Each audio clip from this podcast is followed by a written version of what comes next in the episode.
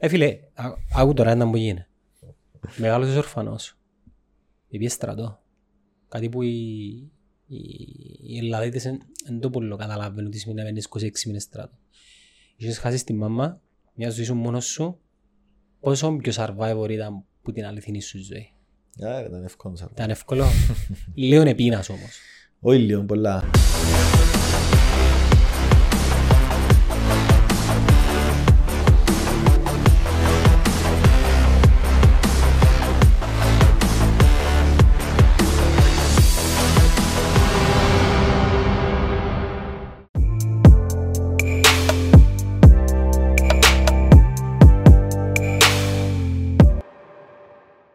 Ξέρω πολλά καλά τις σημαίνει να έχεις ένα δυνατό team κοντά σου. Αν έχεις δυνατό team, εφάσαι τίποτε. Κουβέντα είναι γίνει το team να με χάσει ο δρόμος του. Όλοι μαζί, μπορεί να χάσει ένας το δρόμο, δεν είναι ok. Ένας όμως άμα το χάσει, μπορεί να επηρεάσει άλλους. Και άμα εσύ είσαι λίγο ανένιας, ότι I have my team, I trust them. Φυσικασμένος ας πούμε. Ναι. Τρώεις μεγάλο μπάτσο. Been there, γι' αυτό σου το λαλώ. Και μου είχα στήσει μια πολλά όμορφη ομάδα. Πού? Στο προηγούμενο γυμναστήριο. Πολλά δυνατή ομάδα. Δικός σου πάλι? Ναι. Με συνέτερους. Ήταν μισό δικό μου. Η μαλακία μου ήταν 51. Anyway. Και είχα στήσει, δούλευκε ρολόινη ομάδα. Και άτομα που ανάγιωσα. Εντάξει. Και εσύ ήταν το Πανάγιωσα και κατσαμούτη. Ιστορία της ζωής πολλών άνθρωπων. Φίλε, μα το πράγμα είναι το που πες, ιστορία της ζωής. Συμβαίνει. Και έρχομαι, τώρα στα 40 μου, ας πούμε, ήρθε η γενέκα μου και η γενέκα μου περιπέζει με. Μου βοηθάς όλον τον κόσμο. Να εξηγήσω της, ναι, δεν μπορώ να βοηθήσω. Επειδή δεν με βοηθήσει κανένα της, νιώθω ότι αφού μπορώ, να κάνω. Ναι, αλλά καταλάβεις ότι όποιον βοήθησε κάτι σε σου. Ναι, αλλά το να βοηθάς τους άλλους ρίγυρα ακόμα είναι η φόρμουλα της επιτυχίας. Είναι ρηγορτικό μου. Είναι εγώ που νιώθω καλά. Και κάνω το για να πει όλες ευχαριστώ. Σε οτιδήποτε κάνω, είτε στα φιλανθρωπικά που κάνω, είτε σε δουλειά. Μισθού για σένα. Φίλε, δε με, το πρώτο που κάνω το φιλανθρωπικό, πριν 4 χρόνια. Ναι, 4. Όπως έκανα personal μιας πελάτης φίλης μου, σαν τη Αντιγόνης. Που είναι δυνατή η Αντιγονίτα σου, καλύτερη χορογράφο στην Κύπρο, ας πούμε. Τότε Αντιγονίτα μου θέλει να κάνω ένα φιλανθρωπικό. Άμα αγαπή ό,τι θέλεις, σε βοηθήσω. Δεν ήταν που θέλεις. Αλλά της έχω μια ιδέα, αλλά να κάνουμε φάσιο σου όμως στο γυμναστήριο. Οκ. Και μοντέλα να φέρουμε επώνυμους λόγω της. Άμα ό,τι θέλεις. Ως τι σου, πού θέλει να πάνε τα λεφτά. Ότι έχω κάτι υπόψη, πιάνει μια λίστα με όλα τα ιδρύματα και είπα ότι θα πας στην παιδική στέγη. Που είναι ορφανά. Φίλε, δουλεύκαμε... Είσαι στο γιο σου τότε? Όχι. Εγώ ήμουν ορφανός. Ο παράδος μου πέθανε που ήμουν 5. So, I know πώς είναι. Και δουλεύκαμε 3 μήνες, 3-4 μήνες, για το πράγμα. Ευκή πίστη με μένει και αντιγόνη. Καταφέραμε, φίλε, και στήσαμε μέσα στο γυμναστήριο, φέραμε catwalk, στήσαμε catwalk, να κατεβαίνουν που πάνω, να πηγαίνουν κάτω στο υπόγειο, να ξαναφκαίνουν που την άλλη, DJ, catering, μαγιά, μαγιά. Πότε τούτο? Πριν 4 χρόνια, 5. Huge event. Φανήκαμε τυχεροί, ήταν οι εκλογές, οι βουλευτικές μετά. So, έκαμα το και κάτω από την αιγίδα της Ροντίκα, της Κάρογιαν που μας βοήθησε απίστευτα. Huge respect στη Ροντίκα, ας πούμε. Είναι κάνει την έξαρα, έπιαν τηλεφωνά. Και συνάξες και κόσμο που... Συνάξαμε όλους. Είναι μην μπούτουν τους υποψήφιους που είναι στάση. Πλήρωσε κύριε, πλήρωσε. Εντάξει. Έφερε εντάξει, έκαναν το donation τους, αλλά η Ροντίκα έφερε πολλά λεφτά μέσα. Που τα διασυνδέσεις της και έσοδο έκαναν και η ίδια λεφτά και προσπάθησαν να έφανε κιόλας. Τα λεφτά έφυγαν που δωρεές φαντάζομαι. Δωρεές και tickets. Okay. Και φτάσαμε σε ένα σημείο, φίλε, βοηθήσαμε, ας πούμε, ο Αλέξανδρος που το όκιο. Εδώ και μου χτύνει το catering, δηλαδή μου τι θέλεις, θεώρα το δεδομένο. DJ ήταν δωρεά, μακιγιάς, μαγιά, ποτούν το... Δες το λαλούση. Ρούχα, Ούλοι πάση, τριφωνασμωτές του. Είχα πολλούς, εντάξει, δωρεά. Όποιον πιάμε γνωστό, παρουσιαστή, ποδοσφαιριστή, τραγουδιστή, ό,τι θέλεις. Με τα σίγια ήρθασαι, στήσαμε ένα πολλά ωραίο πράγμα. Και εδώ κάτσαν 10.500 ευρώ στην παιδική στέγη, ρε φίλε. Είσαι like κάπου, ρε κυριακό γενικά, νιώθεις ότι είσαι like κάπου λατάμω. Συγγνώμη, που έψαξα κάμα λίγη έρευνα για σένα πριν να κάνουμε την παραγωγή, μπορεί να τη δει ο κόσμος στο Σεπτέμβρη, έψαξα αρκετά και που στόμα σε στόμα και online και εκείνο που διαπίστωσε είναι ότι you are a neat guy, you are a good guy φάση. Είναι ήβρα. Κοίτα. Έβρα πελάρες. Πελάρες δεν θα δεις. Που μένα. Ναι, δεν ήβρα. Δεν θα δεις πελάρες. Και διαπίστωσα το και εγώ προσωπικά που σε γνωρίζω. Εντάξει, μεγάλωσα. Και anyway, επειδή μεγάλωσα και διαφορετικά, so, by the way, γράφουμε τώρα. Ναι. Έτσι είναι, έτσι είναι το στυλάκι. Συνέχισε. Ωραία. Εντάξει, μεγάλωσα πολλά διαφορετικά. So, ξέρω να μου πάνε δυσκολίες. Και επειδή εψωνίστηκες ποτέ. Μα πού εψωνίστηκες στην Κύπρο. Θυμόσαι και εγώ καιρό που ήμασταν μωρά και ήσουν πρόεδρος του σχολείου μας. Ήσουν τελειόφοιτο και εμείς ήμασταν 13 χρονών. Και ήταν πολλά ωραία φάση. Βασικά έκανα το. Να πάμε και για μέ. Τέλειωσε με το αν είσαι likeable και να πάμε και πίσω. Είμαι likeable. Έχω haters και αρέσκει που έχω haters. Γιατί σημαίνει κάτι κάνω καλά. Αλλά στο γενικό ναι πιστεύω. Μπαλά λες έχεις haters εννοείς online πλέον. Αγνώστους ή haters. Φίλε από αγνώστους. Μετά το Survivor απίστευτο. Γιατί να μου σου λένε ένας hater. Είσαι στο Survivor, εντάξει. Και πιάσα το κινητό μου μετά από 6 μήνες. Ανοίξα το κινητό μου. Πόση ώρα έκαμε να φορτώσει. Πρέπει να έχεις 1600 μηνύματα. Ήταν απίστευτο. Καταρχάς κρατούσα το κινητό μου και δεν μπορούσα καν να το κρατήσω. Δεν ξέρα καν να χτυπήσω τα... Πρέπει να το αφήσεις έτσι να πιάσεις την επομένη που να έρθουν όλα τα notifications. Όχι, δεν κατάλαβες. Διούσου το κινητό τώρα της αποχώρησης. Με το που παίζει αποχώρηση στην Ελλάδα, Κύπρο, έρχεται ο ρεπόρτερ και δάζει το κινητός σου. Και μόλις το ανοίγεις, επειδή ενώνονται όλα, π.χ. Viber, κυρίως πελεκάνωσης online, ξεκινήσαν. Κρατούσα το κινητό 6,5 ώρες. Είχα το να φορτίζει συνέχεια. Προσπαθούσα να μιλήσω με τη γυναίκα μου. Και δεν μπορούσαμε. Η αρφή μου και πιάνε με οποιοδήποτε φίλος γνωστός που νιώθεν ότι ξέρεις, ή έλειψα του ή έβλεπασαι. Εν τους το κλείες. Και αγνώστους φαντάζομαι. Αγνώστοι, απίστευτοι. Και μετά άνοιες τα μηνύματα. Είτε στο Facebook είτε στο Instagram. Ποια απίστευτη αγάπη από τους Τούρκους. Απίστευτη αγάπη από τους Τούρκους. Σε ποια γλώσσα, αγγλικά. Στα αγγλικά, κάποιοι κάνουν μετάφραση Google. Εντάξει, προσπαθείς να βγάλεις το νόημα. Έπια αγάπη από πολλοί Κυπραίους. Και είναι πια από τους φίλους μας, Ελλαδίτες. Ναι. Είχες... Δηλαδή... Βλέπω τώρα... Κι όπου μου κάμε εντύπωση... Διακόπτος. Βλέπω τώρα άρθρο. Δεν ίσπραξα αγάπη από τους Έλληνες. Όχι, να σου πω κάτι. Άμα πιάνεις μηνύματα του στείλω ότι εσείς οι Κυπραίοι κλέφκετε μας τις θέσεις στα πανεπιστήμια. Ας πούμε, what the fuck, ας πούμε, εντελώς άσχετο με το παιχνίδι. Εντελώς άσχετο. Ή έρχονταν μηνύματα, ας πούμε, του στυλ, έκαμνες παρέα με τους Τούρκους και. Ναι ρε φίλε, ρώτησες με πώς σε παίρνουν και αμέ. Ρώτησες με πώς είναι η προσωπική μου σχέση με κάποιον. Να μας τα πεις λίγο. Και έπιανε ταυτόχρονα απίστευτη αγάπη. Τουρκοκύπριους, δεν το συζητώ. Στείλα μου απίστευτες ιστορίες. Είχες γνωρίσει ever ποτέ Τουρκοκύπριους? Είχα γνωρίσει και μέσω του σχολείου. Γιατί είχαμε ένα πρόγραμμα Re-Approachment Club. Επίσης και στην Αμερική τίποτε? Όχι, δεν έπιασε εκείνο. Αλλά είχα γνωρίσει, είχα μια επαφή. Αλλά θα κρυφτώ, δεν ήμουν άνετος. Κανένας δεν ήταν. Καθόλου άνετος. Πραγματικά καθόλου. Οπότε η πρώτη επαφή actual ήταν στο Survivor με τους Τούρκους και μετά που ενωθήκαμε. Εντάξει, μετά που ενωθήκαμε έχω να πω ότι είμαστε ήδη. Δεν έχουμε καμία απολύτως διαφορά. Πολιτισμικός σοκ ρε Κυριακό. Το ότι είμαστε ήδη. Γενικά η επαφή με έναν Τούρκο ας πούμε. Φίλε, όταν εξήγησαν το Survivor, ρώτησε με ο Σάκης διαφορετικό για σαν το Survivor.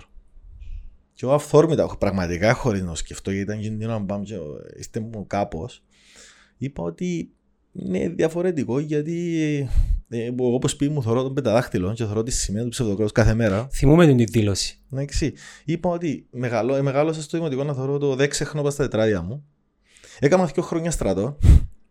Η οικογένεια του παπά μου πρόσφυγες, έχασαν τα πάντα και ήρθαν ποδά. Και δεν μπορώ να πάω που την πράσινη γραμμή είναι εκεί. Εψιλοκράξασε ή και καλά πρωτευτική, θυμούμε τότε. Και ευκήγαζε και εντάξει, είπα την αλήθεια. Είναι η αλήθεια. Είναι η πραγματικότητα. Είναι η αλήθεια όλων μας. Εντάξει. Και ευκήγαζε η μεν. Να το πούμε εθνικιστές φάση να πούμε, α, έτω, η μίλησε μόνος εδώ. Ευκήγανε άλλοι να πούν, μα είναι μπουλαλή, που είπα την αλήθεια. Φασίστας, δεξιός. Είπα την αλήθεια. Εν τω εξήν του είναι η αλήθεια όλων μας. Και ως πον το παραδέχεται. Ναι, ναι. Ούτε ευκήκα να πω εν τα αδέρφια μου, θα πω έτσι βλακία. Περίγραψες τι βιώνει ο κάθε Κυπρέος. Φίλε, είμαι 41 χρονών και τούτον ζω από την ημέρα που γεννήθηκα. Άρα, τι είναι να πω. Ότι ήρθα τα μένα να κάνω φίλους. Δεν ήρθα να κάνω φίλους, ήρθα σαν παιχνίδι. Γιατί πιες. Γιατί πια, τον λόγο είπα τον, όταν ετέγιζε το παιχνίδι και ευτυχώς βοήθησε με ο Θεός να τον... Ήταν όντως ο μοναδικός λόγος και να πεις τώρα. Φίλε, ήταν ο κύριος λόγος. Ναι. Δηλαδή όταν με πιάσαν τηλέφωνο να πάω, είπα όχι. Γιατί να το πάρω με αρχή. Συνέχισε. Ξεκίνησε το να πάω στο Survivor που το πρώτο. Εντάξει, λόγω της σχέσης που έχω με το Σάκη. Εντάξει, είμαστε γνωστοί με το Σάκη. Και στο πρώτον επέμενε. Μάλιστα ήταν Κύπρο, ευκήκαμε για φαΐ. Μου θέλω να έρθει στο Survivor. Ξέρεις το μου πριν το Σάκη. Ναι, το Σάκη έξα τα 22 μου, 23 μου. Χαθήκαμε και μετά βρέθηκε να είναι κολλητός μου ο γαμπρό μου. Οπότε ξανά ήρθαμε σε επαφή. Ήρθαν στη βάφτιση της Μαρτίνας, της αυτιστικής μου, μείναμε όλοι μαζί. Οπότε είχα σχέση μετά όποτε πήγαινε η Ελλάδα, δεν βρεθούμασταν κτλ. Και στο πρώτο Survivor να έρθει. Και λέω του, no way. Η μάνα μου κάνει χημειοθεραπείες και η γυναίκα μου έγκυος λόγω. Σηκώνουμε ένα φύο. Δεν υπάρχει περίπτωση. Μου ρε, είναι ευκαιρία να έχει επιτυχία. Σοβαρά μου. Ακούεις τι σου λάλα. Η μάνα μου είστε ογκολογικό. Anyway, δεν έγινε και δεν πια. Στο δεύτερο που το είχαν κάνει σιγουράκι, έκανα την προετοιμασία μου. Δηλαδή ήμουν full έτοιμος. Αθλητικά ήμουν απίστευτο. Πόσα κιλά είσαι. Όταν προετοιμάζω, ναι. 94-95 κιλά ήμουν όπως η σφαίρα. Και τώρα. Τώρα είμαι 104. 104. Διαφορετική σωματοδομή, ναι. Διαφορετική προπόνηση κτλ. I can adjust. Πολύ κάρτιο φαντάζομαι. Φίλε, μπορώ να κάνω adjust σε οτιδήποτε κάνω. Δηλαδή είτε που έκανα crossfit, έκανα adjust την προπόνηση μου. Και ήμουν καλός σε εκείνο που κατέβαινα αγώνες crossfit. Μετά κατέβηκα αγώνες fitness, μετά πήγα αγώνες κοπηλασίας. I can adjust. Μπάσκετ τώρα έτσι όπως έπαιζεις. Καλό. Εντάξει, να μου πάρει μιας σκιοφόρα να πιω απ', αλλά να το παίξω τον μπάσκετ, αγαπώ τον μπάσκετ. Αλλά θέλω να σου πω ότι, εντάξει, I know my job, so μπορώ να δουλέψω ανάλογα με το άθλημα. Weight cut και weight gain, είναι η δουλειά σου. Οπότε στο δεύτερο ήμουν προετοιμασμένος, γάμω το σίγουρο και όταν πήγαμε στα τελικά τα auditions, έπιασα τηλέφωνο τα Τιάννα και λέω, δεν υπάρχει περίπτωση να πάω, θα πάει μια κοπέλα που τη λέμε Μελίνα. Κυπρέα η Μελίνα. Ναι, Κυπρέα. Πολλά καλή κοπέλα. Και μου που το κατάλαβες, λέω vibes. Τα vibes που έπιασα. Και όντως επίνει η Μελίνα. Ενώ έπαιζαν τα κανάλια, ούλα ότι ήταν να πάω εγώ. Ξαφνικά πάει η Μελίνα. Και μείνει έτσι. Οπότε στο τρίτο, όταν με πιάσα, έπιασε μουσάκι, λέω του, τον σκέφτεσαι, λέω του. Ειδικά μετά από το περσινό, no way να έρθω. Μου ξανασκέφτω το, να μιλήσουμε. Πιάσε μια παραγωγή. Ξαναμιλήσαμε. Είχαν καταλήξει σε κάποιον, αλλά θέλασαν κάτι διαφορετικό, Κυπρέων, γιατί υπήρχε μια θέση θεωρητικά για Κυπρέο. Και μέσα σε μια ώρα μίλησα με την Τατιάνα, μίλησα με την Μαρία, την αδερφή μου, που είναι τα άτομα που... και το γαμπρό μου, που είναι τα πιο κοντινά μου άτομα. Και κατέληξα στο ότι δεν το κάνω, να το έχω μέσα στο νου μου ότι ήρθε η ευκαιρία και δεν το κάνω. Ναι, και το πιο πιθανό να μην το κάνεις ποτέ. Σίγουρα. Οπότε είπα οκ, να το κάνω. Επειδή και τότε που ήταν η μάμα στο θεάρο Δαφνούσα, είχα μπει με η Μαρία. Είχες τη χάσει ήδη. Ναι. Η μάμα μέσα 6 μήνες έχασα τη. διαγνώστηκε. Μάθαμε, ας πούμε, ήταν έγκυος η Τατιάνα και μετά από 2 εβδομάδες ότι είχε καρκίνο. Δεν παράξενο μείγμα συναισθημάτων. Roller coaster, δεν είσαι τίποτα. Δύσκολο. Σκέφτομαι ότι είχε μέρα που πήρα τι. Ξύπνησα, πήρα η μαμά ογκολογικό, να κάνει χημιοθεραπεία, πήγα μαζί της, έφυγα. Πιάσα την Τατιάνα, πήγαμε στην γυναικολόγο να ακούσαμε το μωρό στο monitor. Πήρα την Τατιάνα σπίτι, ξαπήγα στον ογκολογικό, να πιω η μάνα μου να πάρω σπίτι. Κοντρά συναισθημάτων. Λογικά το μωρό όμως έδωκε σου δύναμη να περάσεις. Το μωρό ήταν το βάλσαμο. Το μωρό ήταν το βάλσαμο. Μπορώ να σε καταλάβω σε έναν βαθμό, επειδή πέρασα τα κι εγώ χωρίς δυστύχημα όμως. Εμείς καταφέραμε τα, αλλά μπορώ να καταλάβω. Μα δεν καταφέρνει όλος ο κόσμος. Οπότε ήταν roller coaster. Πολλά. Πρέπει να δουλεύει κιόλας και στη δουλειά μου εγώ πρέπει να είμαι έτσι. Customer service. Ακριβώς, services που πουλώ. Πρέπει να είμαι καλά. Ο άλλος δεν τον ενδιαφέρει το αν εγώ είμαι miserable. Πότε άρχιψες να ασχολείσαι με τα μύτια, το γυαλί και γενικά την προβολή του? Το γελίο είναι ότι ήμουν πολλά αρνητικός. Μου το πράγμα. Πάρα πολλά αρνητικός. Δεν δέχομαι καν φωτογραφίες και τα λοιπά. Μπλα μπλα μπλα. Οπότε σε κάποια φάση μετά που είδα ότι οκ, κάνει σου καλό στη δουλειά. Αν το εκμεταλλευτείς σωστά. Και τότε που είχα ανοίξει το γυμναστήριο το πρώτο, λέω οκ, why not. Οπότε ξεκίνησε και το ένα φέρνει τ' άλλο. Και θεωρώ ότι όταν τον που είπες έχεις μια καλή εικόνα, τα μύτια θέλουν τη. Πήγαμε εκεί, το έναν έφερε τ' άλλον, Instagram, διαφημίσεις κτλ. Μετά έρθαν οι εκπομπές στην τηλεόραση που κάναμε μαζί με την ομάδα του Γαλαχτερού που σου είχα ξαναπεί. Ευκήγεν, ευκήγαν πολλά ωραίες δουλειές που ούτε εγώ περίμενα ότι I can do it, να μιλώ στη κάμερα άνετα και να... Δεν το είχες ποτέ, είχες το λίγο ρε. Φίλε το... Δηλαδή εγώ θα ευκαινες πρόεδρος του σχολείου. Πρόεδρος του σχολείου, ήταν εύκολο γίνο. Ασχολήσουν όμως με το frontline. Φίλε ήταν εύκολο γίνο. Οι μισοί πρόεδροι του σχολείου ήταν κορούες, το 70% ήταν κορούες, ήταν εύκολο να βγω. Έκανες προεκλογή. Θεώ βούλε, κάμουν προεκλογή. Του κοσίζει. Κάνεις πάρτι στο Βιβέντι. Μετά. Α, μετά, πριν είναι τάξες. Όχι. Ρε να σε ρωτήσω. Εγώ έταξα καθρέφτες στις τουαλέτες. Πισίνα, είχες και εσύ τάξεις και καφετέρια και τα πράγματα. Η πισίνα γίνεται τότε. Εν την έφτασες. Εν την έφτασα εγώ. Έφτασα τέγιωσα και έφτασα εγκαθηγητής. Αθυποψήφιος ήταν ο Μακαρίτης ο Δράκος. Όχι. Ήταν πιο μικρός κοινός. Ο Δράκος νομίζω είναι πιο μεγάλος. Περίμενε, πόσο χρόνο είσαι? 41, με 79. Ήταν πιο μεγάλος. 37 ράχο πρέπει μου Δευτέρα Τρίτη Γυμνασίου. Είμαι... Εγώ τέγιωσα 98, 99. Ναι, εν ήμουν πρώτη και ήσουν 70. Πρέπει να ήμουν τρίτη και ήσουν 70. Κάτι τέτοιο. Αλλά ήταν... Εργάζεσαι στο σχολείο μας τώρα? Ναι, ξαναπήγα πίσω. Ήμουν 10 χρόνια. Έφυγα όταν ανοίξω γυμναστήριο. It was too much. Πάθα 2 φορές υπερκόπωση. Κοιμήθηκα με τα ρούχα 2 φορές και ξύπνησα την επομένη. Οπότε κάτι έπρεπε να σταματήσω. Δεν τάξεις διδάσκεις? Κάνουν όλες τις τάξεις. Και τον junior? Όχι. Πρώτη με 7η, είναι ότι είμαι υπεύθυνος για το αθλητικό του μπάσκετ. Νιώθεις και businessman? Businessman.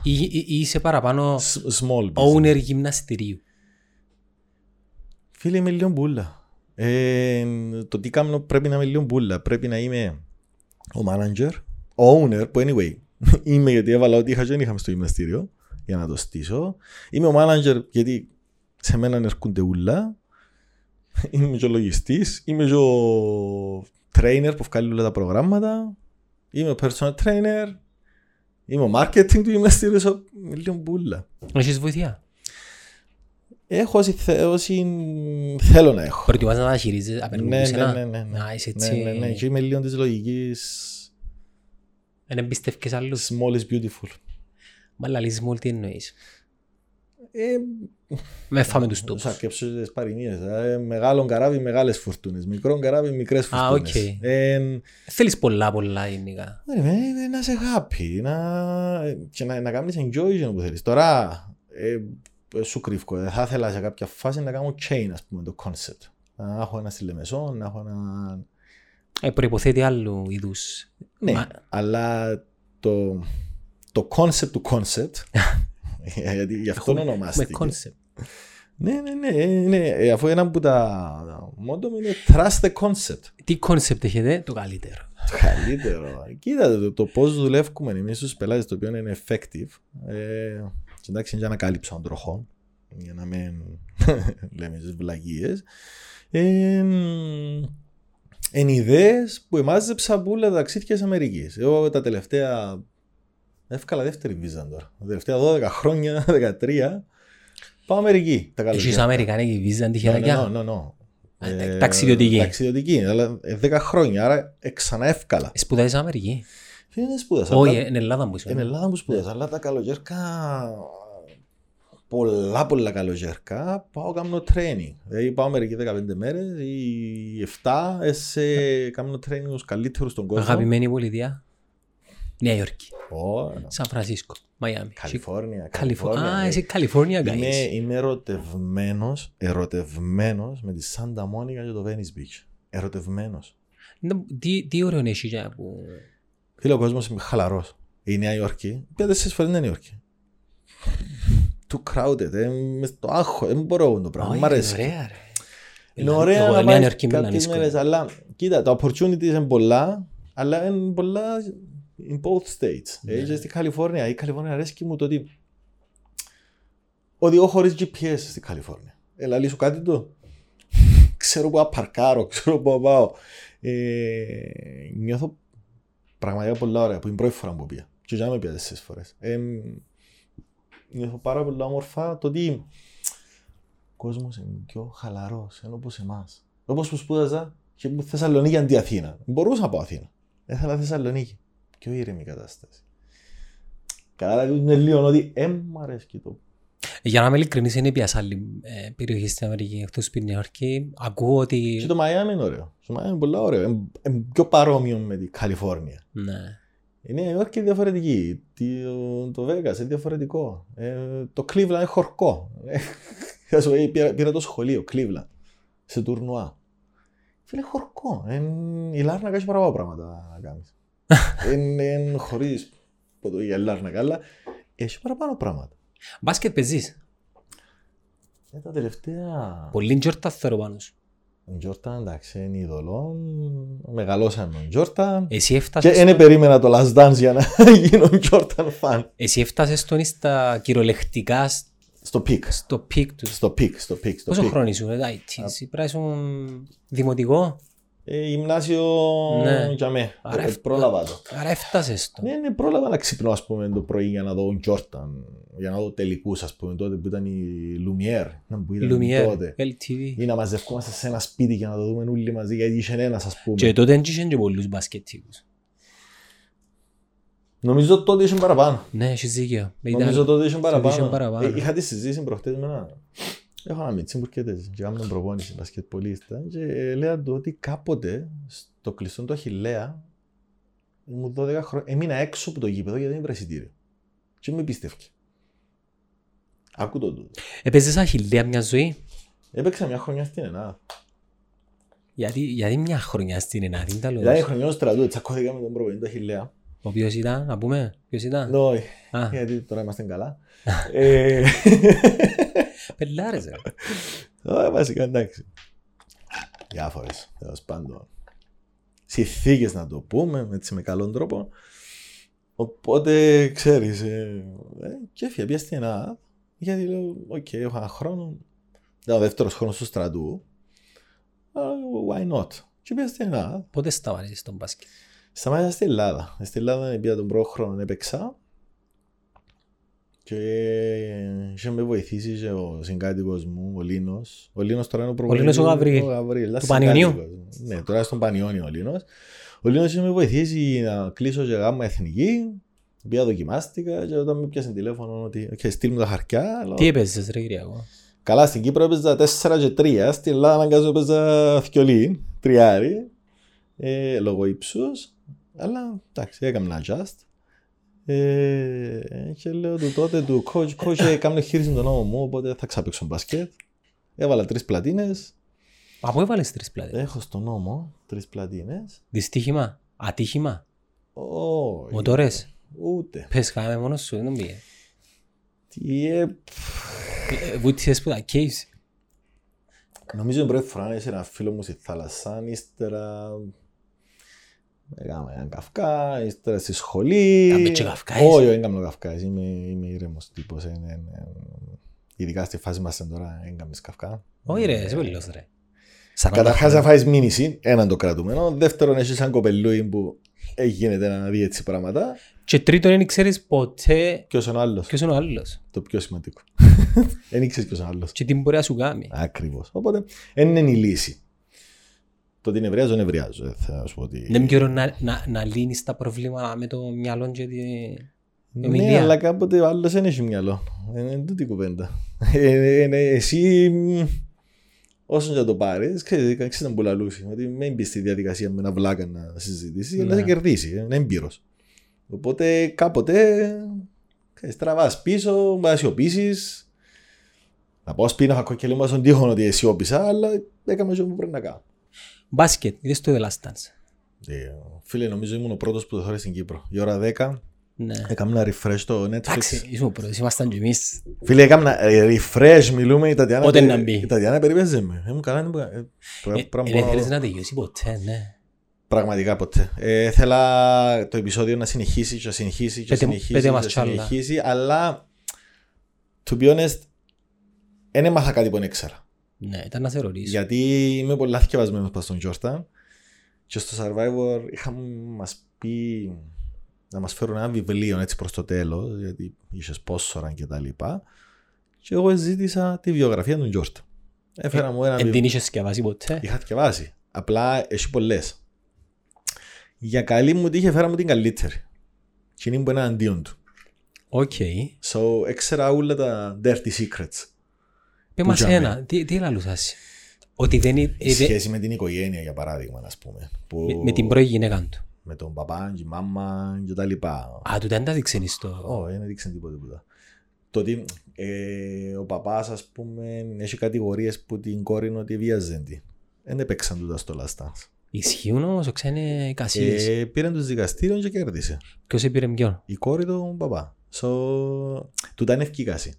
Οι γονείς ήταν χωρισμένοι πολύ καιρών και απλά παρουσιάζονταν μαζί για χάρη του Γιόρτα. Καταλαβες. Τώρα. Γράφει και πολλά για το θέμα του τζόγου με τον Γιόρτα. Το οποίο δεν με αναφέρθηκε λίγο στο Last Dance. Ήταν τζογαδόρος όντως. Εγώ... Κοινόν το εντζογάρισκα επειδή μου άρεσε και η νίκη ήταν φρουφρού. Χωρίς να είμαι, ξέρεις, conspiracy fan και τα λοιπά, πιστεύω ότι όντως ο Γιόρτα έμεινε έξω από το NBA σαν σιωπηλή τιμωρία. Που γίνα που θυκεύασα. Για μια περίοδο... Για όλα τα χρέη που είσαι με τους αγέντιδες. Είχε τεράστια χρέη με ποτούν το... Δώσ' το λάδι. Gambling. Και είχε πολλά παρεδόση με... Υποκόσμο. Με υποκόσμο που χειρίζονταν έτσι καταστάσεις. Ακούντα διάφορα του στυλ, π.χ. ο Γιόρταν μπορεί να παίζει στοίχημα ότι το 8ο μου σουτ θα είναι μέσα. Ο ίδιος δηλαδή πάντα παραδείχτηκε το, αλλά πάντα ελάβει στοιχημάτιζε υπέρ μου. Ναι. Ποτέ εναντίον μου, παρανόμου. Ποτέ εναντίον του, πάντα υπέρ του. Απλά, άμα ανευκήκασαν κάποιες με επιταγές και τα λοιπά, είχε στοιχεία. Τότε ο Γιόρτα, άμα κάτσε να τα αναλύσεις, ήταν το αστέρι που απογείωσε το NBA. Γιατί μετά τη Λάρι Μπέρτ και μάγικα εποχή, ήταν το κενό. Ήρθε ο Μεσσίας, πήρε το πάνω. Επήρε το σε global επίπεδο. Μπράβο, σε άλλο level. Άμα σκεφτείς ότι η Νάγκε δέχεται να πληρώνει το πρόστιμο για τα παπούτσια γιατί ήταν κόκκινα, $10,000 το παιχνίδι, γιατί πουλούσε απίστευτα νούμερο, σημαίνει ότι το marketing πήγε σε άλλα επίπεδα στο NBA. Και το NBA marketing πρέπει να το καταλάβουμε. Όσοι αν το καταλάβουν, δεν είναι κοπ. Περιμένουν ότι είναι μόνο ομοσπονδία. Ότι είναι παιχνίδι, είναι παιχνίδι, είναι λεφτά. Είναι brand. Μπράβο. Οπότε τότε να έρχεται το NBA και τιμωρούσε φανερά το αστέρι του, σημαίνει ήταν huge mistake. Οπότε το ότι βοήθησε στο ότι είχε πεθάνει ο παπάς που τον σκοτώσα, το οποίο δεν είχε να κάνει με τον gambling, ήταν καθαρά by accident. Ήταν όντως by accident. Κοίτα, ούλα έτσι λαλούν ότι... Εθιάβαζες την άλλη εκδοχή. Είναι καθαρό, ήταν by accident. Εκείνοι οι μιχοί που σκοτώσαν, μετά καταλάβαν ποιον σκοτώσαν. Απλά για να του κλέψουν λεφτά. Εβόλεψε η ιστορία. Οπότε λαλεί, θέλω ο παπάς μου να δει το τελευταίο μου παιχνίδι κτλ. Αποχωρώ για να παίξω ζώο που αγάπησα, τον baseball κτλ. Και θεωρείς ότι σε συνέντευξη τύπου υφάτσεσαι κάπως στην ερώτηση αν θα πει να ξαναεπιστρέψει. Ναι, more than welcome, κάτι τέτοιο είπε ο Στέρν. Και ολόγησα με το που επέστρεψε, με το που είπε, οι δυο συλλαβές, I'm back, πιένει η μετοχή του NBA στα ύψη.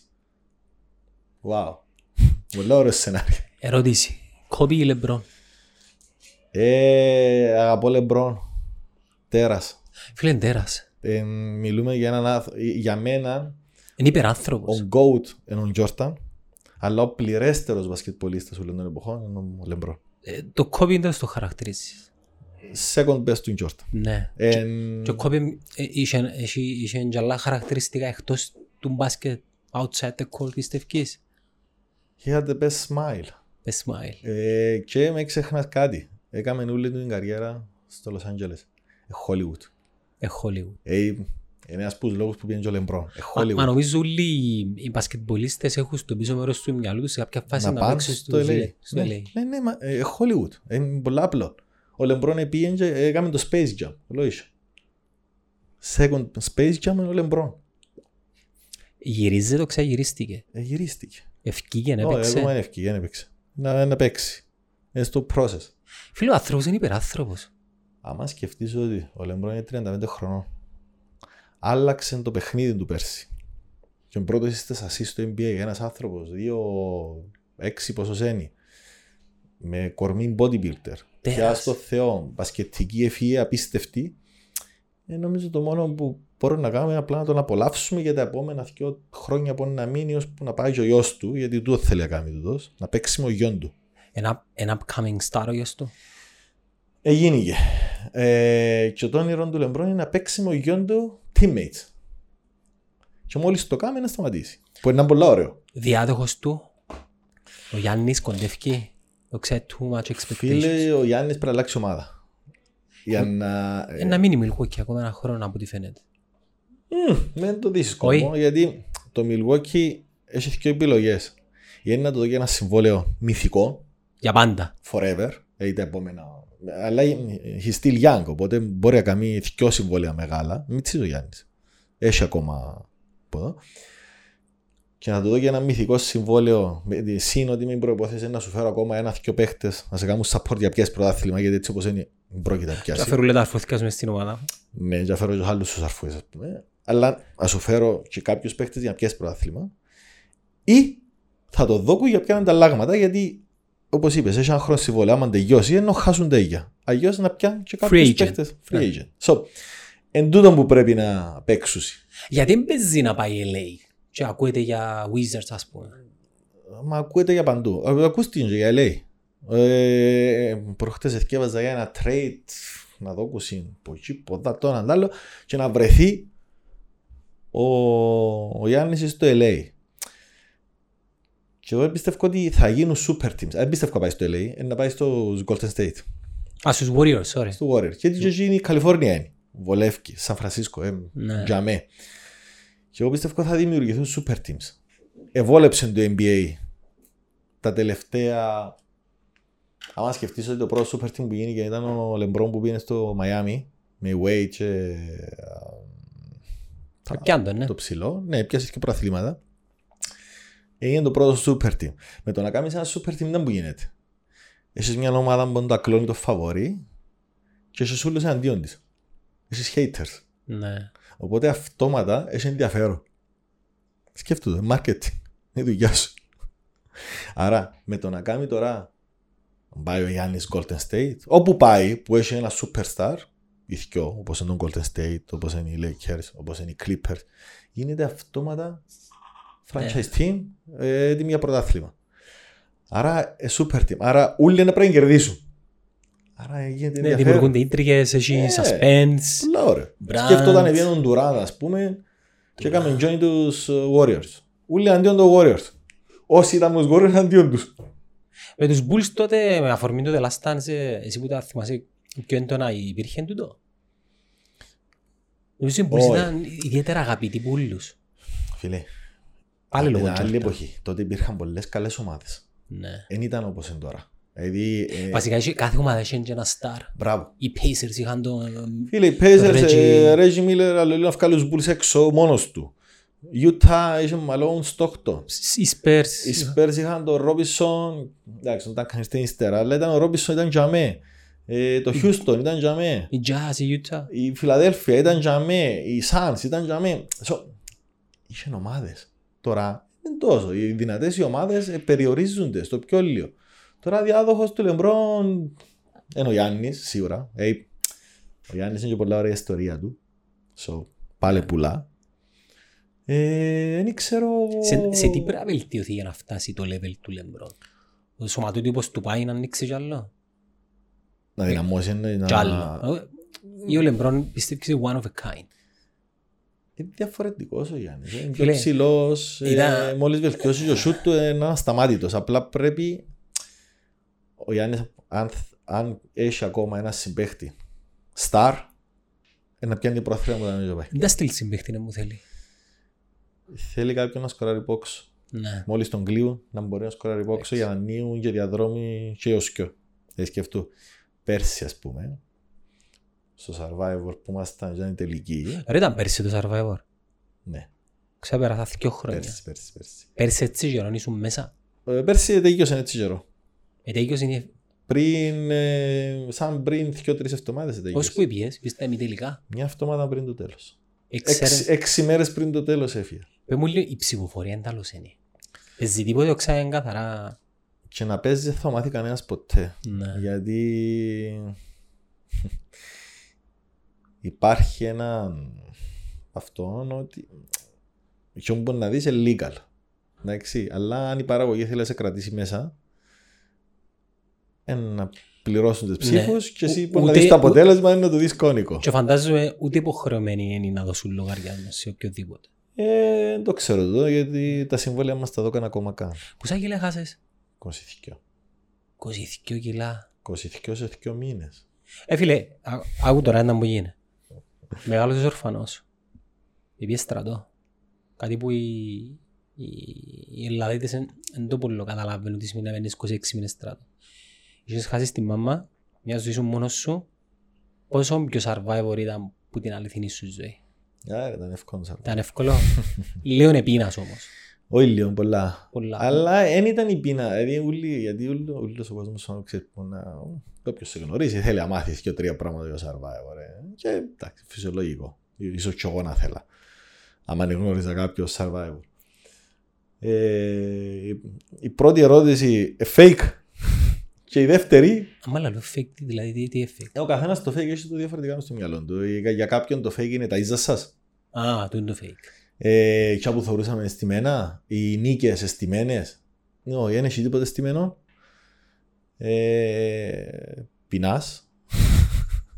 Πραγματικά πεινάς. Καμιά λαθιά δεν έκανα ποτέ. Φίλε, εγώ δεν έκανα γιατί δεν ήθελα. Εγώ είπα ότι from day one να κάνω survivor. Για λίγα μα. Κάμνας, είμαστε όλα survivor κάμνου. Τέλος κάμνες δηλαδή, έρχονται και σου φαΐμ και η παραγωγή να σου πούμε. Οι locals. Πόσο κοντά είναι οι locals που είναι περιοχή. Κοίταξε, έχεις locals που σε προσέχουν, έχεις φρουρούς γύρω-γύρω. Αλλά πια γράψουμε για μια σιόλα. Ναι, λίγο έτσι πιο likeable στις γενέζες ας πούμε. Delivery. Στις γενέζες είναι λίγο πιο... Λογικό, να έρθει ο Λόκας να μου δω και εμένα, να θόρε με ζάει με τα τατούζια. Κρυφά φανεράζουν στο δάσος. Σκέφτου τώρα. Παιδιά θα φάμε φαγίνας, θα φάμε φαγίνας, όχι μεταξύ δεν πεινάω. Όχι κανένας, δεν είμαι κανένας ποτέ δεν πεινώ. Κανένας. Αλλά δεν ήταν το φαΐν το νούμερο 1. Δηλαδή το φαΐν, εγώ λιποθύμισα 7 φορές που την πείνα. Ή πόσες φορές σηκώνουμε σκοτεινιά ζανούλες, ξακάθουμε, ας πούμε, και άλλου σηκώσουμε. Τώρα κοιμάσου. Ξέρω, δεν είχαμε ρολόι. Ήταν ελεύθερο. Μετά τις 6 έφευκασαν οι κάμερες, εμείνησαν μόνος οι σταθερές και ένας ο οποίος έρχεται και πιάνε μπλά να...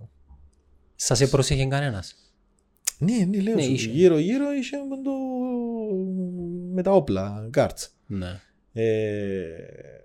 Λογικά κάνεις 9 με 10 κοιμάσου, δεν είσαι και τίποτα κάνεις. Πραγματικά φύση ρε Κυριακό, έξω από το... Φίλω, εμεινήσκανε σαν τόπο, ο οποίος θέλαμε με βάρκα 50 λεπτά το λιμάνι για να πάμε. Τη νύχτα θωρες πάνω το Milky Way καθαρά και εξαστέρα. Τη νύχτα ναι. Έκαμνες σκέψεις. Μόνος σου. Ούλος σκέψεις κάνεις στο Survivor. Ενώ έπιανες μια γωνιά μόνος σου να πας έτσι. Πολλές φορές. Είναι... Εντάξει. Για μένα είναι διαφορετικό. Είχα πίσω μια οικογένεια. Για τους άλλους που ήταν single. Δεν είχε κανένας παιδί εκτός που σένα. Είχε μόνο... Εντάξει, ο Δημήτρης πέσε έφυγε τη δεύτερη μέρα, άρα μετρά, έσπασε το πόδι του και οι άλλοι έφυγαν πάλι τη δεύτερη μέρα γιατί έναν τεχέ. Επίσης που μείνα μόνο εγώ, έτσι που τους Τούρκους είσαι τα έσιο μόρο. Κανένας άλλος έσιο μόρο. Οπότε είναι διαφορετικό για μας. Άλλον να είσαι σύγκολ. Και αν ήμουν σύγκολ ήταν πολλά διαφορετικό σαρβάγο για μένα. Πάνε εννιάς. Οκ. Ενώ εγώ είχα πίσω μια οικογένεια. Ένα μωρό, μια γυναίκα μόνη της. Να μην ξέρεις. Και μια δουλειά που είναι ξανά τόσο πιέννε. Που ήρθα και βράδυ τη χάγια μαύρα. Ποιος την έκαμε ραν. Κάποιος. Πρώτος λαβαθκιός έκαμε τα μαύρα και γέριμα.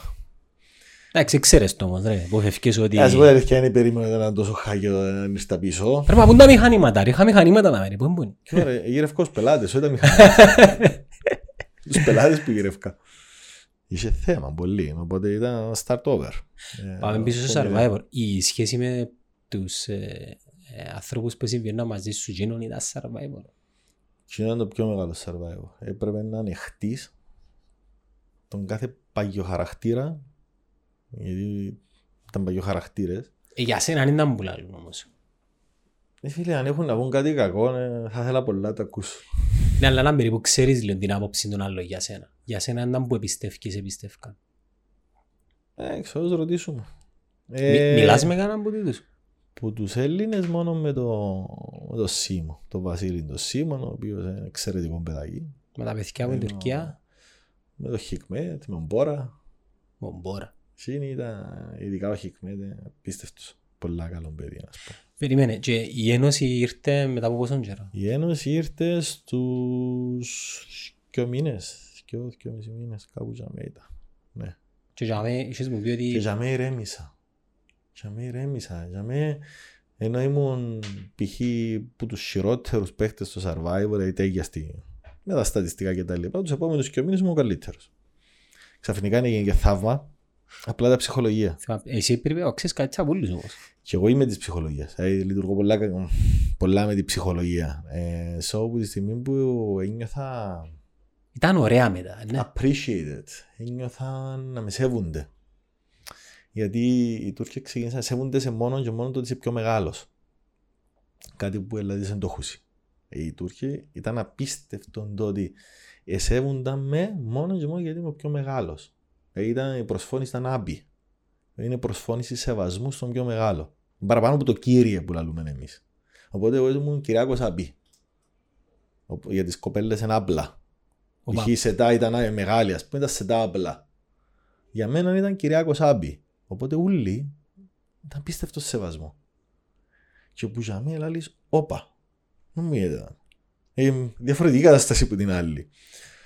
Τούρκοι ήταν πολλά καθαροί, συγκυρισμένοι, τυπικοί, δίκαιοι. Με το φάιν, απίστευτον το πόσο δίκαιοι ήταν. Μεταξύ τους ήταν οκ. Μεταξύ τους οι πλήστε δεν μιλούσαν. Εθωρείς άρα μπορεί... Ναι, αλλά γιατί δεν μιλούσαν. Γιατί έλεγαν κάποιος του άλλου έκαμες σμουτούν το πράγμα. Εν το συγχωρώ, θα ξαμιλήσουμε. Κρατούσαν το. Θα ξαναμιλήσουμε. Ναι. Επειδή έκλεψες μου λορίζιν, ας πούμε, δεν μου... Ας πούμε, είσαι που παρεξηγηθήκα γιατί στην επικοινωνία τη μια κέρδισε εγώ και πήρα σε εσέναν, ας πούμε. Γιατί έθελες να μιλήσεις στην κόρη σου, έθελες να μιλήσεις. Α, τώρα πες κόρη, συντζοκάει η κόρη. Ή γιατί έθελες να μιλήσεις στο αρφό σου, whatever. Και όταν κέρδισε εσύ, με πήρες. Για εκείνο ήταν προσβολή. Αν πάει και επειδή στα ναυκιανοί ασχολούνταν με ασύλλα... Ήταν ένας μικρός κόσμος. Λογικό ότι να ασχοληθείς με... Μου κόψες παραπάνω καρύδα. Όχι, παστούτον δεν τσακώνονται. Ήταν πά σε θέματα σεβασμού και χτίμησης. Δηλαδή, έμε σεβαστικές. Τούτο που σου λέω είναι παράδειγμα συγκεκριμένο. Έχουν τον στην κουλτούρα του τώρα. Πάρα πολλά. Ενώ είναι αντιπροσωπευτικό είναι το δείγμα που είδες με την κοινωνία στην Τουρκία. Δεν μπορώ να το ξέρω. Επειδή η Τουρκία αξίζει πολλά μάλτι. Φίλε, δεν μπορώ να το ξέρω, αλλά μιλούμε τώρα για 80 εκατομμύρια. Ναι. Δεν νομίζω τα 15 πλάσματα που είναι το δείγμα. Ναι. Είναι 80 εκατομμύρια. Λογικά έρχεται ένα πιο civilized, ας πούμε, sample. Ναι. Ναι, γιατί άμα κάτσεις να σκεφτείς ότι όσοι ήρθαν ήταν πρώην αθλητές, νυν αθλητές, ήταν όλοι μες στο αθλητισμό. Ποιες περιοχές ήταν? Οι πλήστοι ήταν από την Κωνσταντινούπολη, όχι εκμέτα ήταν κάτω που ήταν Τάλια, αλλά origins είναι που πάνω, δηλαδή όχι εκμέτα είναι άλλη φάση, είναι ο ορισμός του Τούρκου. Ναι. Και κάποιοι που την... ο Κάι που την τραπεζούνταν από τη θύμη. Ερωτήση, ο Σάκης εμείνεις και μόνιμα φαντάζομαι σε ξενοδοχείο. Σε μια βίλα. Ναι. Τα τύπος είναι. Πανέξυπνος. Φαίνεται τούτη. Θα πω κάτι για ο Σάκης να πω ότι είναι πανέξυπνος. Active, κάθε έναν τόπο. Ναι, είναι active. Ασχολείται με άλλα business. Ναι, γι' αυτό μου είσαι πανέξυπνος. Και ένας άνθρωπος που θέλει πάντα to succeed, να το πω έτσι. Και δουλεύει και όλο το πράγμα. Στην ηλικία σου? Ναι, είμαι πιο μικρός. Α, πιο μικρός. Στην ηλικία αντιδική μου. Πιο 3 χρόνια. 38 ας πούμε. Κάπου για μένα. Με μητσής δηλαδή. Νομίζω για μένα. Αν επιένεσαι στο πρώτο. Αν επιένεσαι στο πρώτο. Ενώ συγκρίνω... Επειδή λόγω και δουλειάς μας συγκρίνουμε και νούμερα εμείς online. Μα μιλούμε τώρα το πρώτο ήταν 70% τηλεθέαση. Φίλε, δεν μου είναι επιτυχία. Μα ήταν η φάση ότι ήταν κάτι εντελώς καινούριο. Μετά από χρόνια. Καινούριο. Κάτι που ξαναήρθε. Καινούριο άρα... ρε. Οι γενιές που το είδαν και φτάσαν το παγιό. Ουσιαστικά καινούριο. Αλλά εκείνο που το έκαμε boost ήταν ότι ασχολούνταν όλα τα κανάλια μαζί του. Δηλαδή, έδειχναν το Sky, αλλά παίζαν το οι εκπομπές, οι πρωινές, οι μεσημεριανές, οι απογευματινές, του Αντένα, του Μέγα, του όλων των καναγιών. Οι ραδιοφωνικές εκπομπές. Οπότε όλοι έκαναν να push τον κόσμο. Εγώ εθώρουν τώρα. Ναι, μα και εγώ, αλλά θέλω να σου πω ότι έκαναν να push τον κόσμο ότι, OK, this is it, είναι η ζωή μας τώρα το πράγμα. Ο κόσμος είναι ευκαιρία έξω για να δει το survival. Social media, από τίποτα. Memes. Την επόμενη χρονιά που πήρα χαμάρι τα κανάλια ότι ουσιαστικά καταστρέφαν τα δικά τους τα προϊόντα. Γιατί ζώνη 9-12 δεν έβλεπε κανένας άλλον κανάλι. Ναι, είναι και prime zone. Ναι, οπότε τι έκαμασαι. Εκόψαν τα πουλές στις εκπομπές. Έχει αυτόματα, άμα κόψεις που το πρωί, το μεσημέρι, το απόγευμα, πουλα, και μόνο έναν κανάλι το διαφημίζει, επίνει τη τηλεθέαση στο 30, που το 70. Που και πάλι είναι καλό το 30. Πολλά καλό το 30. Και τώρα στο τρίτο, επειδή συνεχίσει τον μποϊκοτάζ να το πούμε, ήρθε να προσθεθεί το τουρκικό στοιχείο, που κακά τα ψέματα, να είσαι Έλληνας, η Ελληνοκύπριο βλέπεις ας πούμε τουρκικά στην τηλεόραση, είναι το καλύτερο σου, άσχε ότι βλέπουμε και τουρκικές σειρές, άλλων παλαβών τούτων, είμαστε νοκιά το θεωρούμε εκείνον, αλλά επειράζεσαι που έβλεπε και είχες υπότιτλους που κάτω. Ήταν και λίγο λάθος τιμένο το κόνσεπτ που την άλλη ήταν πολλά δυνατή ομάδα η Τουρκία, συγκριτικά με η δική μας. Αθλητικά ναι. Αθλητικά φίλε, ήταν... Με τα παιδιά που την Ελλάδα αν είχα συμπακράμα όπως το δικό σου. Φίλε είχαζε. Απλά όπως ήταν δομημένη ήταν πολλά πιο δυνατή άλλη ομάδα. Οι επιλογές παρά ήταν καλύτερες. Ναι. Και μετά όταν είπαν ότι ήρθε να τον μπαλώσει, αντί να φέρει έναν άντρα που υστερούσαμε ουσιαστικά, έφερε την Ταλάκ.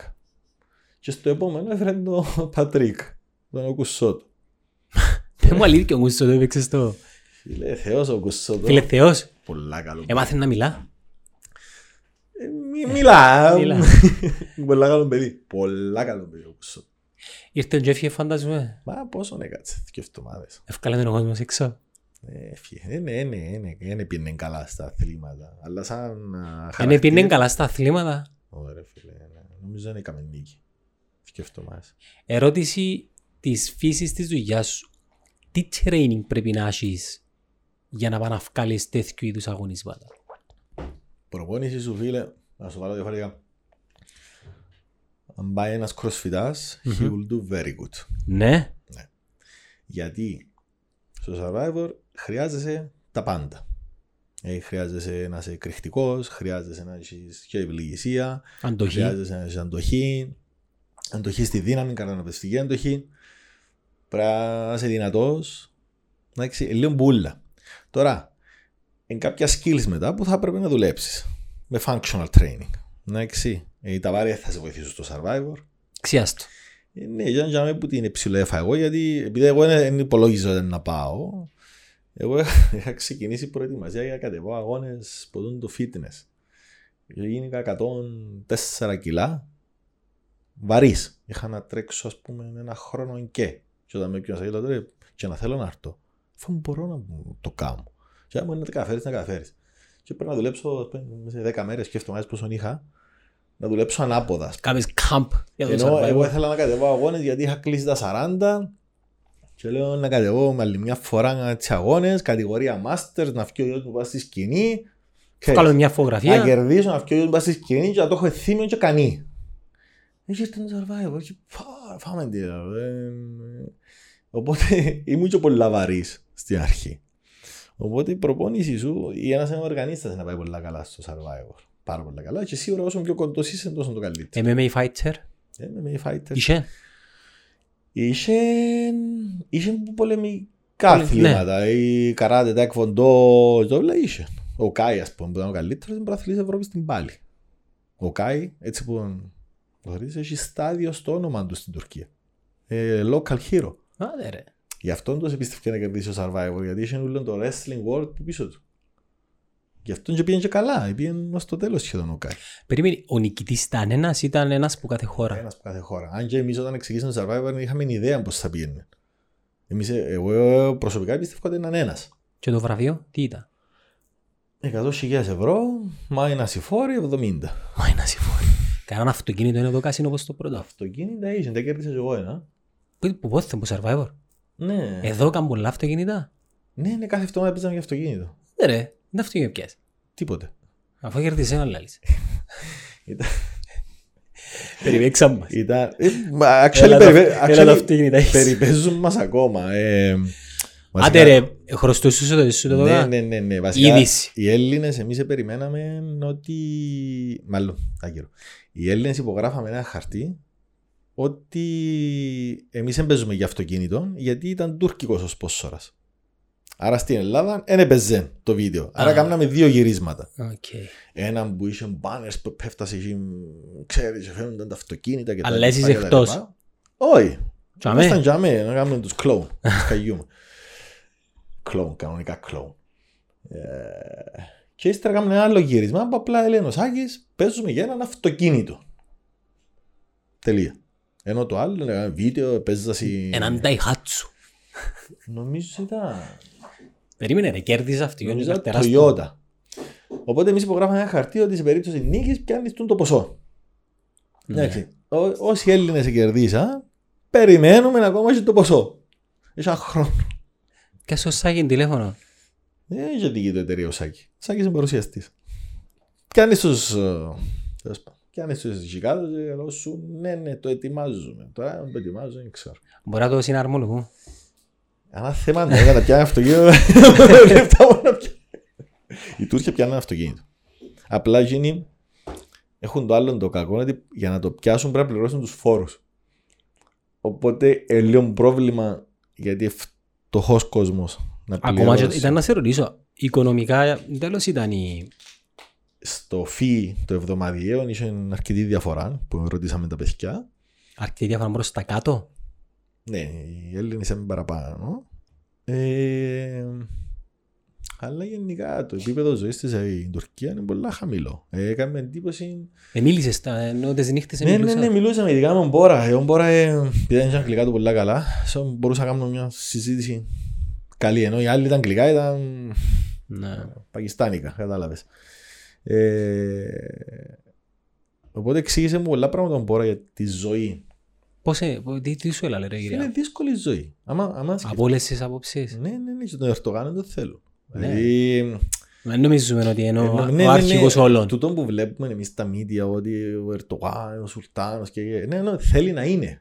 Ο κόσμος δεν τον αγαπά, δεν το θέλει, γιατί πήραν τους πολλά κάτω. Η οικονομία είναι πολλά χάγια στην Τουρκία. Μα και νομίζω ρε φίλε, 80 εκατομμύρια, έχει σοβαρόν κόσμο που πιθανόν να μην τον εκφράζεις για την πολιτική. Ο κόσμος ο οποίος στην Τουρκία είτε βγήκε έξω και σπούδασε, είτε θέλει να έχει έναν western way of life, πιο μοντέρνο, πιο ευρωπαϊκό, δεν θέλει να δει μπροστά τον εαυτό.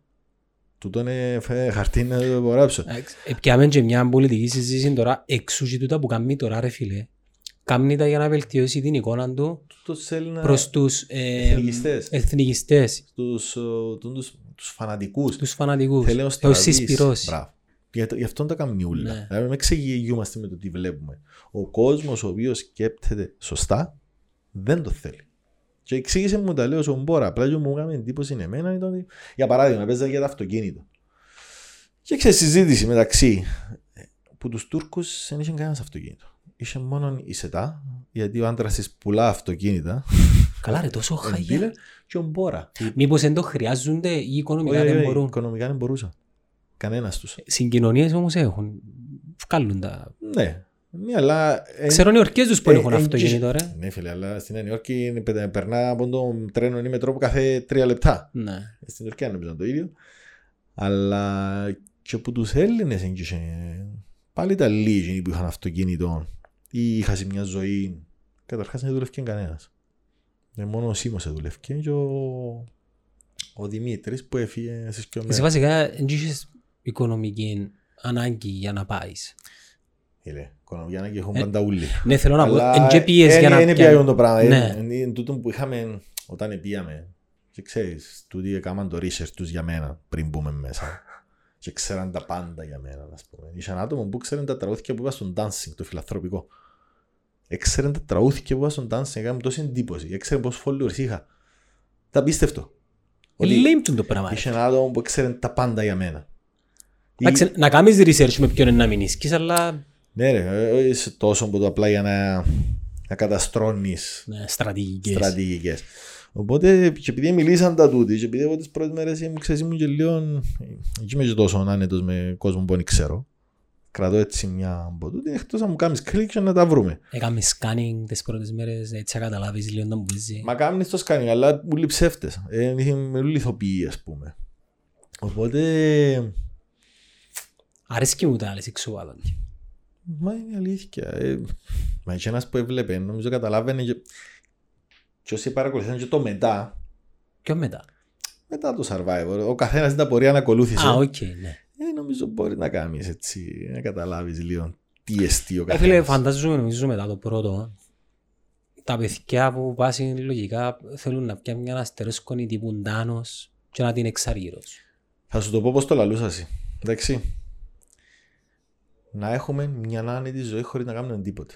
Πον το μότο της Ελλάδας. Πόσο ψέμα είναι τούτη η φιλοσοφία, ρε Κυριακό.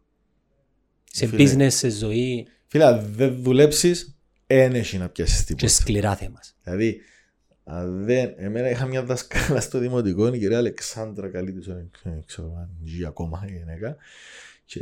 Ήμουν πάντα πολλά καλός μαθητής. Ήμουν ο κατός μαθητής, ας πούμε, ναι ρε, δεν ηθικευάζεις όμως, λέει. Λέω γιατί θα θυκευάζω, αφού είμαι καλύτερος χωρίς να θυκευάζω. Λέει μου ναι, αλλά πρέπει να τρίψεις τον κόλο σου, τον παντελόνι σου, πας στην καρέκλα, λέει μου, ταχά, να δουλέψεις. Ναι. Και το άλλο πάλι που καθηγητή, δεν τον πρόλαβες εσύ στον Κραμμασκούρδο, ο κύριος Βαρναβίδης, θυμάσαι το? Προλάβατε, ναι. Okay. Ο κύριος Βαρναβίδης είπε μου μια κουβέντα. Ασπραμαγιά. Μπράβο, έκαμε μου economics A-level στην 70. Και συμπάχαμε πάρα πολλά εμένα. Και μια ημέρα βάλε μας να γράψουμε ένα essay και κάνουμε έτσι. Ρε, Ελλάδα εσύ. Πάω κάθομαι και αμέσως. Δεν μπορείς να κάνεις τη ζωή σου, ρε. Νο, τι είναι, κύριε Βαρναβίδη. Τα ξαγάπω τον και εγώ πολλά, οπότε είχαμε άνετη σχέση. Έτσι, πολλά και σε 7 ή σε 19 χρονών. Τι θες να κάνεις, για μου, λαλί μου. Γιατί σε ερώτησαν το πράγμα. Εθώρεσαι ανήσυχο. Όχι, απλά because he cared, νομίζω. Που καθαρά ενδιαφέρον καλό. Τι να σου πω, λέω, ότι μια σκέφτομαι να σπάσω το μάθημα σου, το economics, κάτι, δακάτω. Γιατί τότε ο Αχιλλέας, ας πούμε, λέει μου να με βάλει σε σε μια τράπεζα. Ή λαλό του, ο Αχιλλέας λέει μου βάλει σε μια τράπεζα. Ναι, αφού λούς έτσι σου κανονίζεσαι κάπου, σε μια τράπεζα ας πούμε, για να παίζεις τον μπάσκετ του. Ή λέει μου να πάω να σπάσω σε, τότε ήταν κολέγια, αν είχα ακόμα πανεπιστήμια στην Κύπρο, και να μου πληρώνουν σε λαλό του το κολέγιο για να μην παίζω τον μπάσκετ του. Που την άλλη θέλω αφιώ, αλλά δύσκολο λόγω λεφτό λαλό του. Ήταν η μάνα μου μόνη της. Οπότε δύσκολο. Και αν είναι και το πιο εύκολο για μένα να φύγω η μάνα μου και αρφή μου πίσω και να λείπω. Αλλά λαλό του. Θέλω να σου πω την αλήθεια, αν δεν μου θέλω να κάνω, θέλω να ανοίξω ταβέρνα. Το όνειρο του κάθε Κυπρέου. Και να μου ρε φίλε, τι εννοείς. Φίλε, εγώ δούλευα κάπου, μου 12 χρόνια δούλευα σε ταβέρνες, σε συλλόγους, έτσι, σε σερβίρισκα, έκανα, οπότε άρεσκε μου πάρα πολλά. Είσαι ο θείος μου. Οπότε δούλευα κοντά του και σκούλια ρε, όχι μόνο το καλοκαίρι, είχε Τετάρτες, Παρασκευής, θα το πήγαινα δούλευα. Και να το ανοίξω ταβέρνα. Δεν πάει καλά. Ερώτησε με το που θέλω να κάνω. Τούτη είναι η απάντηση. Και όσο επειδή είναι καλά. Ναι, αλλά εδώ και μου την καλύτερη συμβουλή που μου έδωσε ένα άνθρωπο στη ζωή μου. Η οποία, ναι, ήταν. Η οποία ήταν, φίλε, ό,τι έχεις καλέξεις να κάνεις, φρόντισε να είσαι ο καλύτερος σε εκείνο που να κάνεις. Αρέσκει μου το μότο. Ήταν πολλά μεγάλη κουβέντα και τότε έμεινε μου. Τότε δεν την εκτίμησα τόσο, όσο μεγαλώνω την εκτιμώ. Και νομίζω γι' αυτό βρω τα σεμινάρια κάθε καλοκαίρι στην Αμερική να γίνουμε καλύτερος στα 41 μου, τη στιγμή που έχω και το όνομα και όλα πλέον στη δουλειά μου. Γιατί σταματά από τον development, ρε Κυριακό.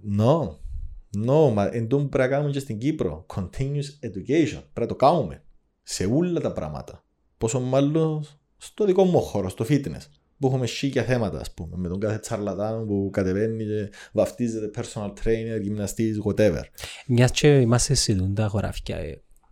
Με πόσο πολλά σε βοήθησε και σε ποιο βάθμο γενικά οι Αναστάσεις, το team και το business. Είναι ο Αναστάσεις. Να ξεκινήσω ότι το Αναστάσεις ξέρω το από τα φοιτητικά μας χρόνια. Μιλούμε για το jobforfitness.com. Το jobforfitness.com, το οποίο ξεκίνησε ο Αναστάσεις με τον Μάριο. Τον Αναστάση είπα σου, ξέρω το από τα φοιτητικά μας χρόνια. Εντάξει, άρα πάει 20 χρόνια πίσω η γνωριμία, παύλα, φιλία. Για μένα Αναστάσεις τον που κάμνει και λαλώ το γιατί κάνουμε τη συνεργασία ή το podcast τώρα και sponsor την ΕΟΑΕ με κάποιον τρόπο. Με ενδιαφέρον το πράγμα.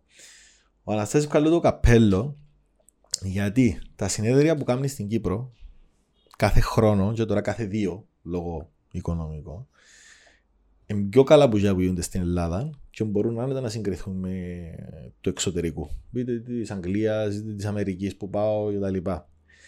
Οι presenters που φέρνει, ο Αναστάσης πριν τους φέρει, μήνες πριν, στέλνει μου. Αφαιρετήτω. Στέλνει μου.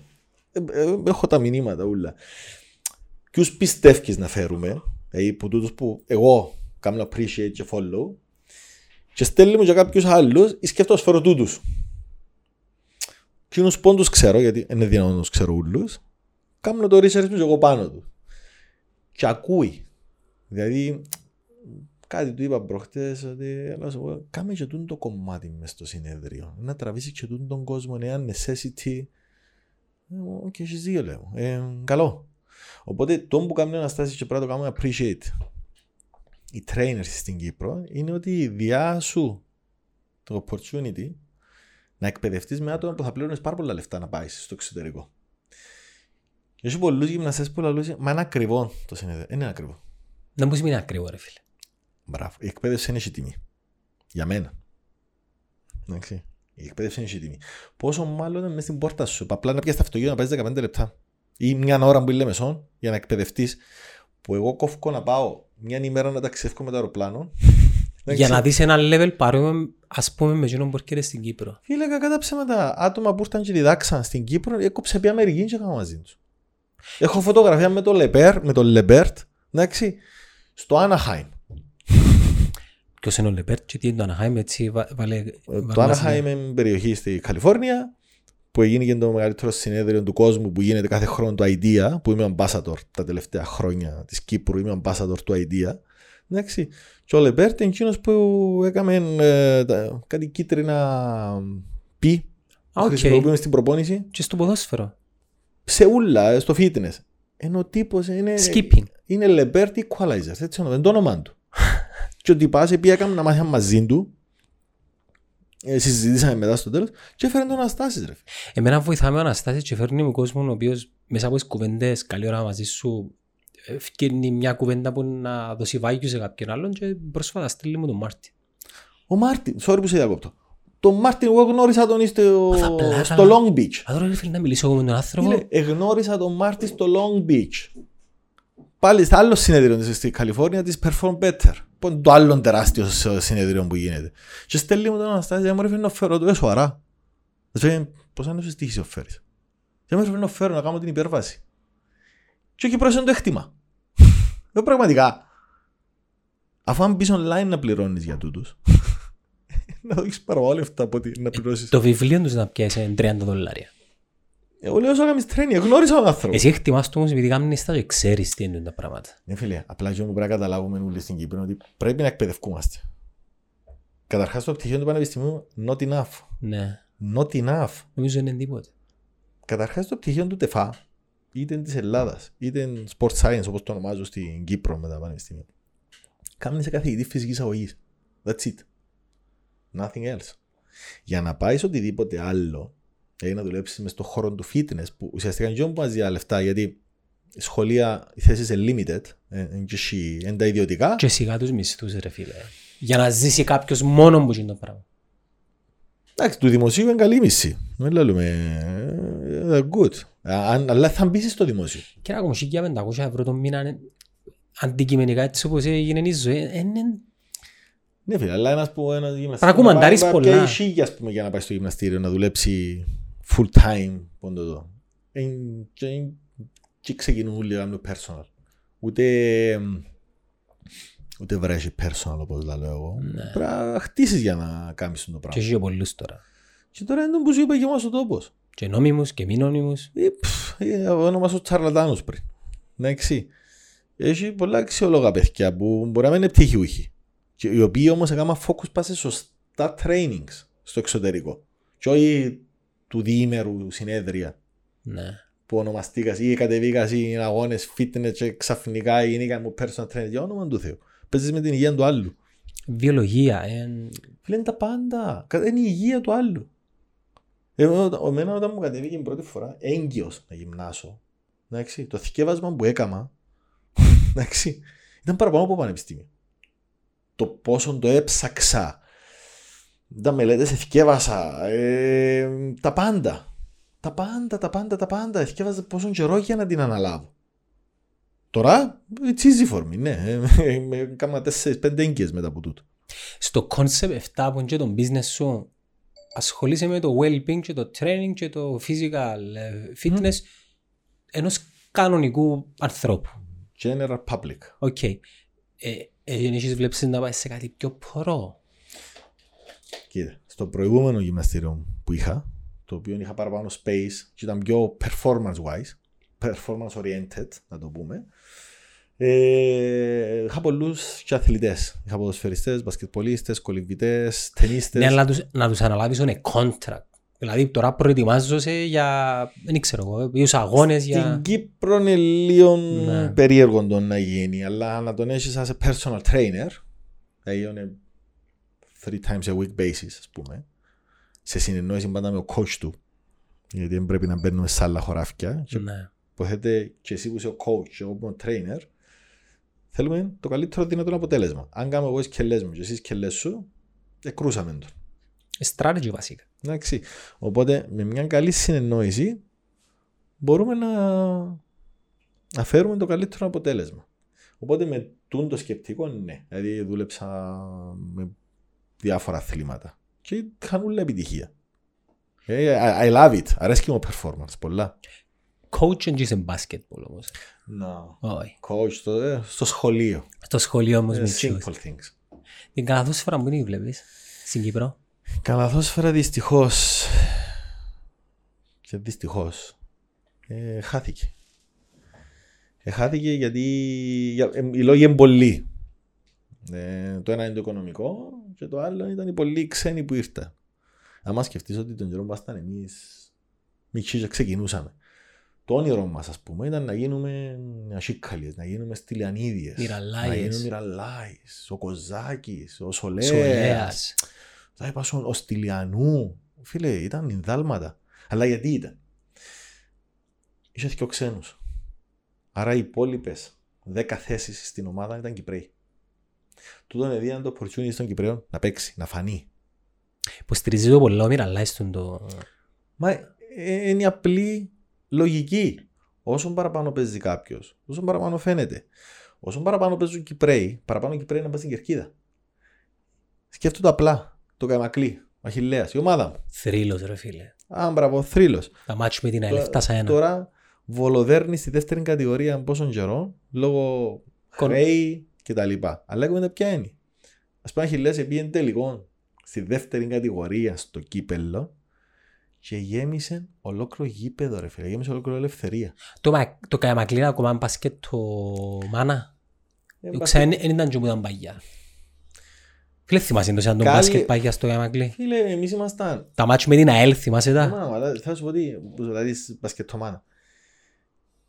Χρονιά με εμένα που ήμασταν εθνικοί, ήμασταν παιδες έφυγους. Εντάξει. Καμακλή, μπασκεττομάνα. Τον που θέλω να σου πω ότι ήμασταν εθνικοί εμείς. Εντάξει. Παιδες έφυγους. Οι 4 που τους 12 ήταν το Αχιλλέα. Οι φίλοι μου που έχω ακόμα. Εντάξει. Οι 4 που τους 12 της εθνικής ήταν το Αχιλλέα. Δεν σου θέλω τίποτε άλλο. Σκέφτομαι το έναν τρίτο από την προσώπηση και την Κύπρο ήταν που ήταν Αχιλλέα. Και τούτον ήταν πάντα κάποτε η εθνική Κύπρου αντρών. Είχαν 8 παίχτες στο Αχιλλέα. Τότε που ο Αχιλλέας έπαιζε χωρίς ξένους. Να σε ρωτήσω κάτι. Αφού δεν υπάρχουν οικονομικά κινήτρα, για ποιο λόγο γίνησκεται τι επενδύσεις στους ξένους? Καλή ερώτηση. Έχω και εγώ μια απορία. Φίλε, στις κερκίδες δεν είχε κανένα. Δεν είχε κανένα ρε φίλε. Μα τον που θέλω με ο Καμακλή να σου πω. Ο Καμακλιώτης άμα έχει μέσα 10 Κυπραίους, εντάξει, που σίγουρα οι 5 να μπουν Καμακλή, που 5 άτομα να πάρει ο καθένας ένα δύο παιχνίδι. Ως 25. Να γεμώσει ο γήπεδο. Γιατί ύστερα να γίνει viral. Ναι, και να ξεκινήσει να δουλεύει το πράγμα. Όπως έγινε τον παγιά. Πόσο μάλλον ότι διαφορετικά βλέπεις να παίζει ένας ξένος. Όσον καλός ξένος. Όσον καλός ξένος. Μα και το άλλο. Έφερνας σε κάποια φάση 8 ξένους. Δηλαδή, ναι, οι οποίοι δεν ξέρα σε ποια ομάδα δεν παίζα. Απλά έρχονταν για να πιάνουν μισθό. Ούτε πονεί κανένας στην ομάδα, ούτε τίποτε. Άρα έρχεται και ο άλλος και εγώ δεν έρθω να δω το παιχνίδι. Τι απλά για θωρώ τη φανέλα που γράφει Αχιλλέας. What for? Πρέπει να πάω να δω εφηβικό παιδικό. Ενώ οι ακαδημίες νομίζω είναι γεμάτες. Οι ακαδημίες είναι γεμάτες. Μα τα ταλέντα, αν τα συγκρίνω με το τι ήμασταν εμείς, με τα κασκαγιανότεροι. Οι προπονητές που έχουμε τώρα στα αναπτυξιακά, πολλά καταρτισμένοι. Έχει πολλά παιδιά προπονητές, που παραπάνω είναι φίλοι μου, γνωστοί μου, οι οποίοι ψάχνουν το απίστευτα, εκπαιδεύκονται. Το πάθος τους, ψαγμένοι. Ναι, αγαπούν το και είναι η δουλειά τους πλέον. Είναι το χόμπι. Δουλειά, παγιά ήταν και χόμπι. Τώρα είναι δουλειά. Άρα προσπαθούν και ήδη να βγάλουν το κάτι δυνατό αποτέλεσμα. Να βγάλουν παίχτες, να φανούν, να ακουστούν. Έχουμε αθλητικά σχολεία τώρα.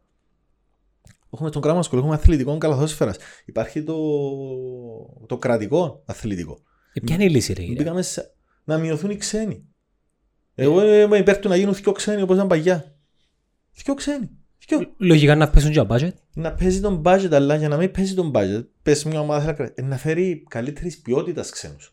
Τα από τι μου λέει, είναι ο Κλής το ερασιτεχνικό και παραπάνω αξιόν που το... Δεν εννοείται. Και παίζεις. Έπαιζα παγιά. Είχα δημιουργήσει μαζί με τον Λούιν, τον Σακαλή, τον Αχιλλέα, παλέμαχους του Αχιλλέα. Παίξαμε πρώτη χρονιά, δεύτερη κατηγορία, χωρίς προπονητή. Η παρέα που παίζαμε τότε εφηβικό, πιάμε το ITT το προάθλημα. Την επόμενη χρονιά πήγαμε πρώτη κατηγορία και βάλαμε προπονητή τον Λίβα. Ήταν η πρώτη του φορά σαν προπονητή στον Λίβα και πιάνε το προάθλημα. Δεύτερο. Ναι, αλλά στην πρώτη κατηγορία. Α, στην πρώτη κατηγορία, ναι. Του ερασιτεχνικού. Ναι, ναι, που ήταν και οι Ινιβέας πέντε είχαν κάθε χρόνο. Και ύστερα κάθε χρόνο ήμασταν πρώτη, δεύτερη. Μια φορά χτύπησα έτσι άσχημα. Χτύπησα στο αυχένα, έπαθα ποδιάσηση, μείναμε κολλάρο. Δεν ποτέ θα ξαπέξω. Γιατί εντάξει, άμα χτυπήσω εγώ μείνεις και δουλειά. Εν είδα καλά τη σπίτι σου. Εσείς. Καλά, φυσικά έχω. Εμποπίσω άλλο πίσω. Πίσω. Μες στην καρατίνα έχω στόπου να βρω καλάθι. Και αγόρασα καλάθι. Αγόρασα και λοιπόν το σιδερένιο διχτού, αλλά ακόμα δεν βρω. Γιατί τώρα που ξεκινήσαμε δουλειά, δεν έχουμε χώρα. Αλλά ναι, το καλάθι, έρχεται ο Μάθιο Κριστιαν πάνω του. Έλα να κλείσουμε με τον Μιτσί. Εν τον εράχεις για εκείνο. Να είναι ευτυχισμένος. Πέρα από τούτο. Όχι. Τον που σου αλλώ.